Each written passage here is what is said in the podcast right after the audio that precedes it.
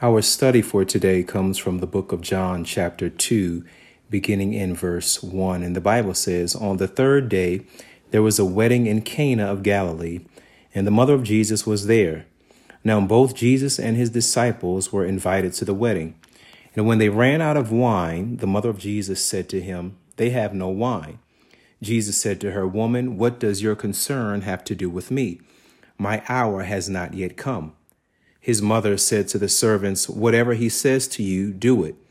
Now there were set there six water pots of stone, according to the manner of purification of the Jews, containing twenty or thirty gallons apiece. Jesus said to them, Fill the water pots with water. And they filled them up to the brim. And he said to them, Draw some out now, and take it to the master of the feast. And they took it. When the master of the feast had tasted the water that was made wine and did not know where it came from, but the servants who had drawn the water knew. The master of the feast called the bridegroom, and he said to him, Every man at the beginning sets out the good wine, and when the guests have well drunk, when the then the inferior. You have kept the good wine until now. This beginning of signs Jesus did in Cana of Galilee, and manifested his glory, and his disciples believed in him. After this, he went down to Capernaum, he, his mother, his brothers, and his disciples, and they did not stay there many days. This lesson today, we're going to be discussing the topic I can do bad all by myself. Picture the scene with me. The house is packed, there's plenty of food, people have come from all over Galilee, there are gifts everywhere. Everybody's having a good time. Everything seemed to be going well. Yet here we are, just days into the wedding celebration when the problem arises. You see, according to Jewish tradition, after a man proposed to his suspected bride, he'd leave her at her parents' home while he went back to his father's house to make preparations for the wedding. While there, he'd add on an extension to the house because this is where he and his new bride would live after they got married. The entire renovation would usually take about a year.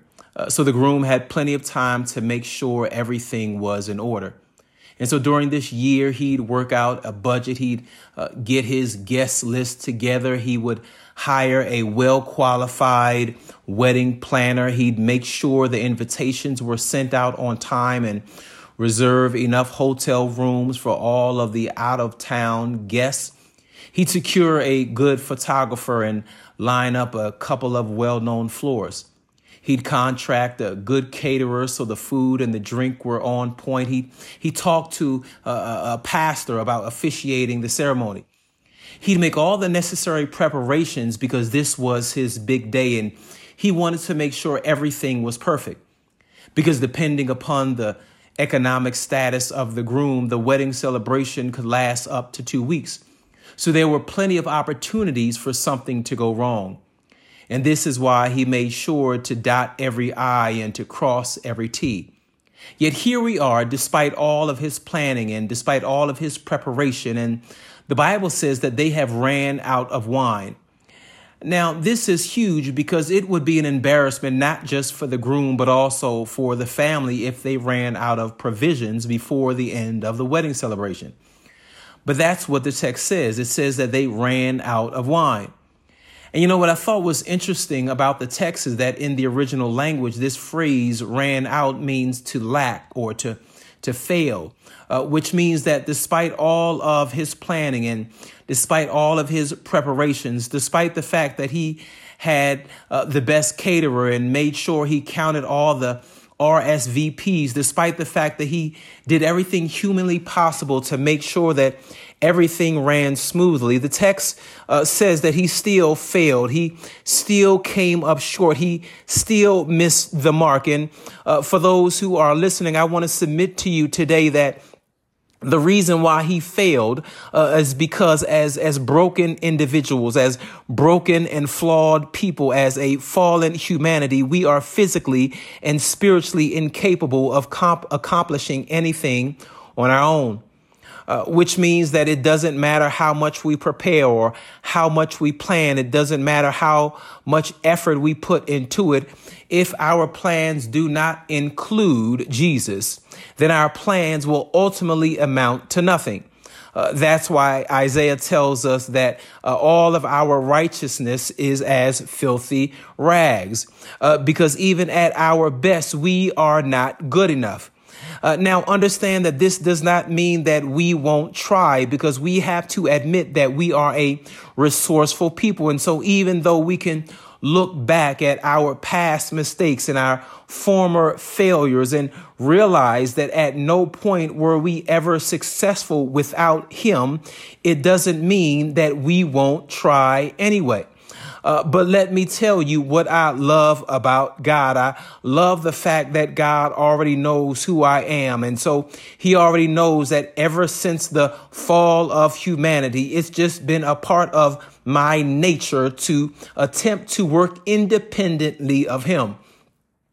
But instead of giving us what we deserve, instead of allowing us to continue to fall flat on our face, the Bible says that He is patient with us, not willing that any of us should perish, but that at some point we would all come to repentance, that we would realize that we need Him.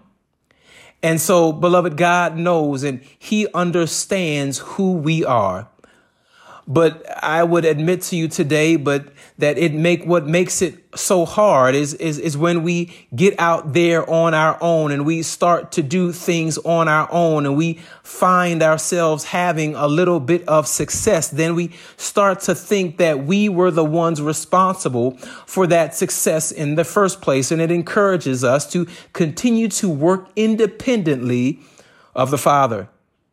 And, and, and that's exactly what the devil wants us to do. He wants you to think that because you made it through this situation or because it worked out in your favor that time, you can make it on your own and that you don't need Jesus. But like that supply of wine, you may do all right for a couple of days and you may do fine for a couple of weeks. But as the text says, sooner or later, you will run out. Sooner or later, you are going to fail. Uh, but I want I want to encourage someone who is listening to this today, and I want to remind you that even when you fall, Jesus is always there to pick you up. All you have to do is ask.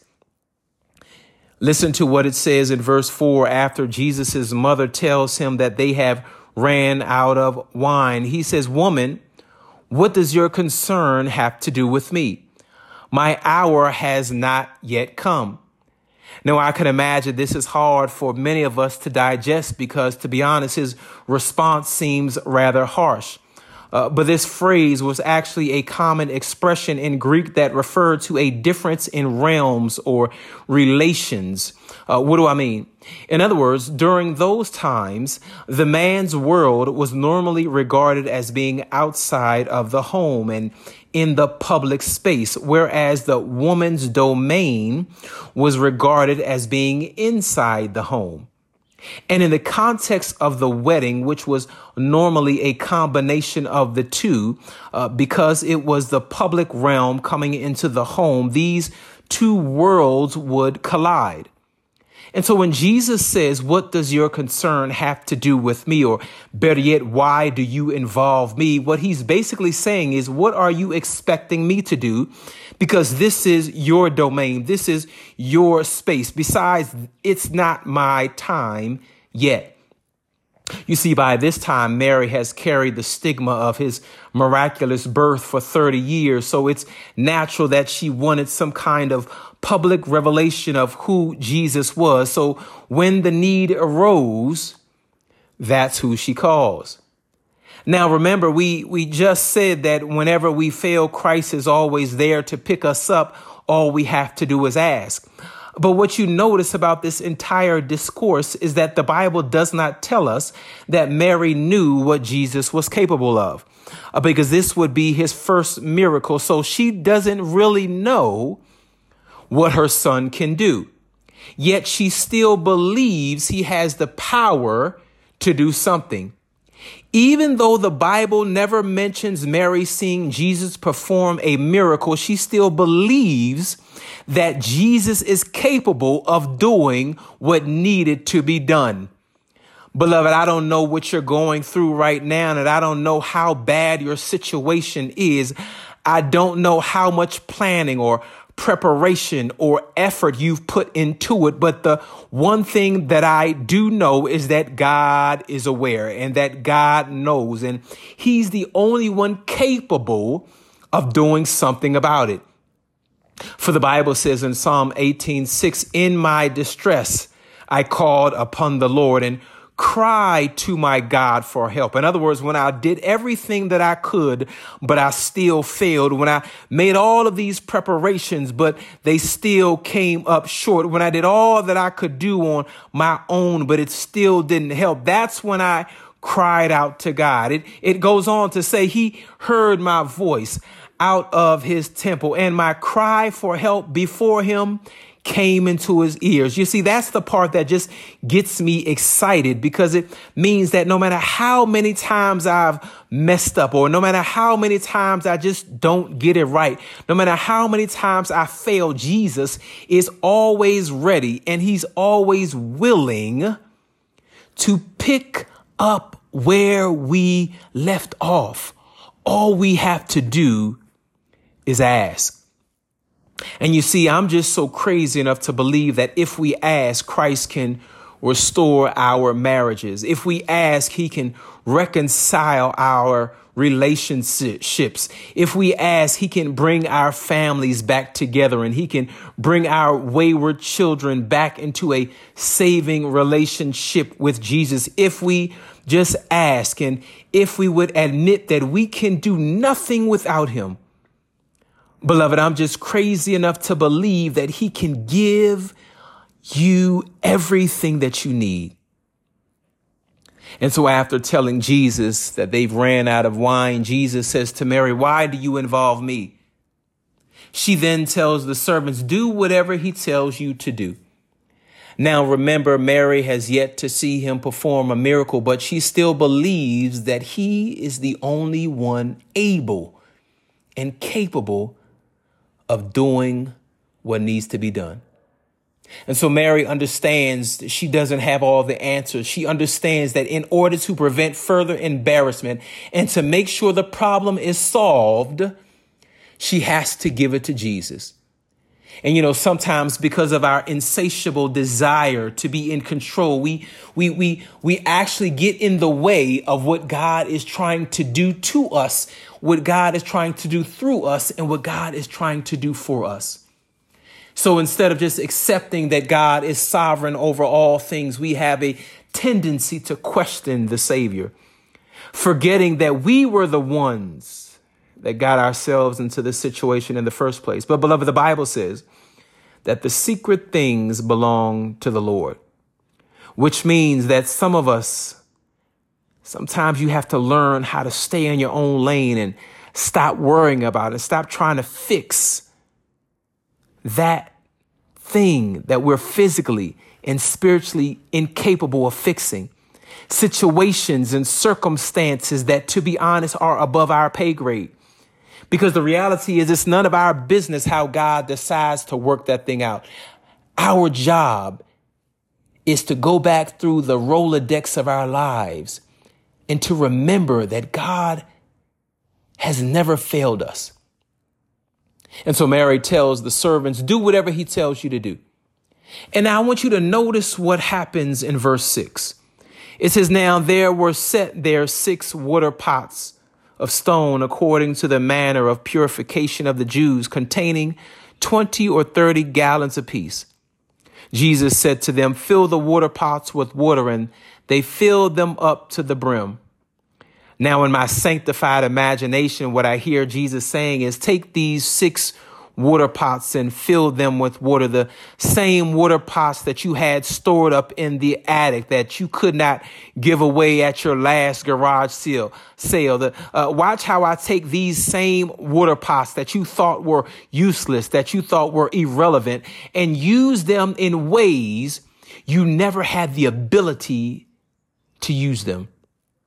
It's like when he took the five loaves and the two fish from the boy in Luke chapter six and used them to feed the 5,000. And, and when through Elijah, he took the handful of flour and a small jar of oil from the widow of Zarephath and fed her and her son for days on end. You see, God has a way of taking what we already have, no matter how small or how insignificant it may be. He has a knack of being able to take what we already have and use it beyond what we were ever able to accomplish out of it.